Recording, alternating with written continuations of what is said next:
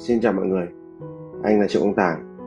Đây là nơi chia sẻ những kinh nghiệm, bài học cuộc sống nhằm giúp cho ai đang mong muốn phát triển bản thân và kỹ năng lãnh đạo đội nhóm sẽ đạt được những cái mục tiêu của mình. Dành cho các bạn nào lần đầu biết đề tài, thì anh là founder của một công ty e-commerce kinh doanh đa quốc gia, kiêm là một người đam mê chia sẻ. Và bây giờ chúng ta sẽ bắt đầu chủ đề của ngày hôm nay chúng ta sẽ cùng khám phá một công thức đặc biệt được gọi là pinging cho ngày hôm nay nhé. Đây là công thức mà anh áp dụng sau mỗi buổi nói chuyện để tạo nên một cái điểm chạm tức thời với người mà chúng ta vừa mới gặp. Mục đích của pinging đấy là tạo ra một kết nối ngay lập tức và duy trì được tạo nên một quan hệ dài lâu. Ví dụ, nếu chúng ta tham gia một khóa học, sau buổi học, chúng ta có thể gửi một tin nhắn thông qua Facebook, Zalo hay bất kỳ một phương tiện nào để tạo điểm chạm. Tin nhắn đó có thể là một lời cảm ơn, một lời chia sẻ về những điều mà chúng ta đã học được từ buổi học ngày hôm đó. Đấy đã là một cách pinging để người ta có thể nhớ đến mình và làm bước đệm cho những cái lần trò chuyện tiếp theo của chúng ta được suôn sẻ hơn.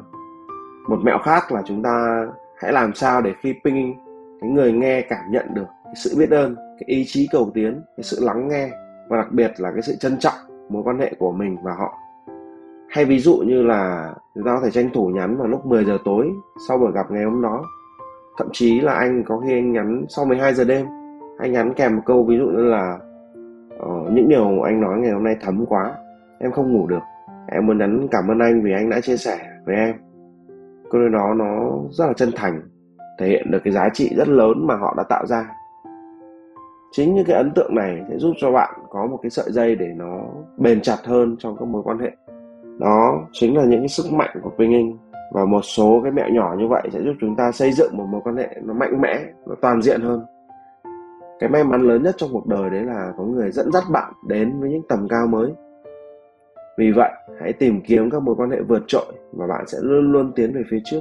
Nhưng hãy nhớ rằng khi chúng ta nhận ra tầm quan trọng của mạng lưới mối quan hệ, chúng ta sẽ đối mặt với rất nhiều rào cản từ kỹ năng, cảm xúc ngại ngùng, cái tôi cá nhân lớn, hay đôi khi là những cái tự ái của chính bản thân mình trong cái cuộc sống này thì ai cũng muốn vượt trội hết, ai cũng muốn trở thành ông này bà nọ hết. Nhưng lại ít người dám đánh đổi để tạo nên cái sự vượt trội đó.